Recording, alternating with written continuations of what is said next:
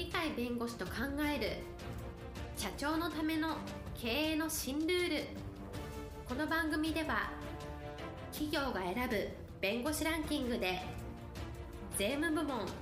1位に輝き70冊以上の本を出版し多くの経営者を支えてきた鳥飼茂勝が社長経営者独立希望者起業家のための経営の新ルールについてお伝えしていきます。それでは今回の番組をお楽しみください。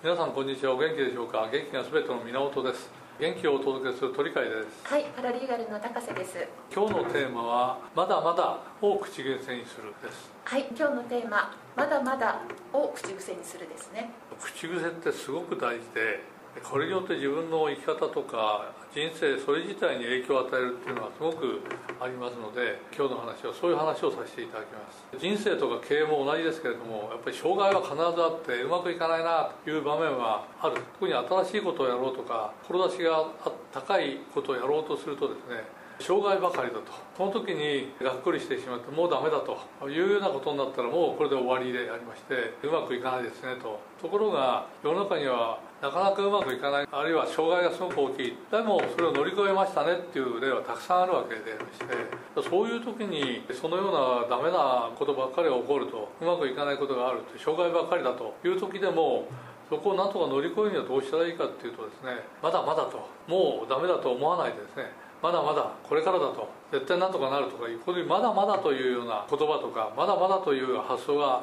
頭に上ってくると。したがってうまくいかなくても乗り越えられるぞっていうのをこのまだまだとかですねこれからなんとかなるとかいう言葉でやっぱり表現するとあるいは頭の中にそういう言葉が浮かぶと。そうするとそれが自然な形で体の中に染みついていって言葉の習慣だけではなくて行動の習慣思考の習慣に影響を与えてですねやっぱりまだまだっていうところをなんか探り出そうとする。見つけようとする。という作用があってそれであっという形で思いつくようなこともあっという形でこの人に聞けば分かるとかなんかここに書いてあったのがヒントになりそうだとかいうそういう光になるようなことを見つけることができるしたがってそういうダメな状態の中でもまだまだだとなんとかなるというような形の口癖を持ってる。あるいはそれは考え癖を持ってる場合にはですねそういうちょっとしたところにヒントを見つけチャンスを見つけてですねそこから深掘りして未来に対して希望を持てるんだっていうところのアイデアが出てくると。つまり自分の未来を決めるっていうのは自分次第であるのは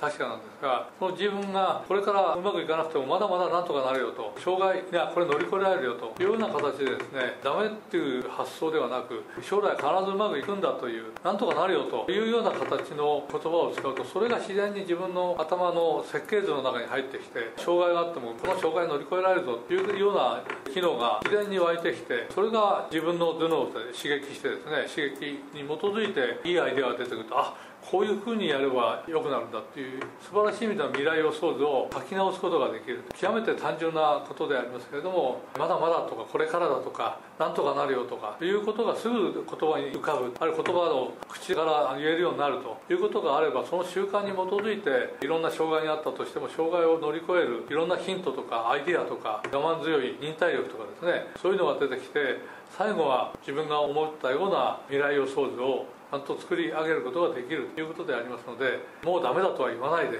まだまだまだまだこれからだとなんとかなるよと。こういういい意味での口癖をぜひ習慣として身につけていただきたいと思います。そうすれば素晴らしい人生が待っているんではないかというふうに思います。今日も元気で楽しい一日をお過ごしください。本日の番組はいかがでしたか？この番組は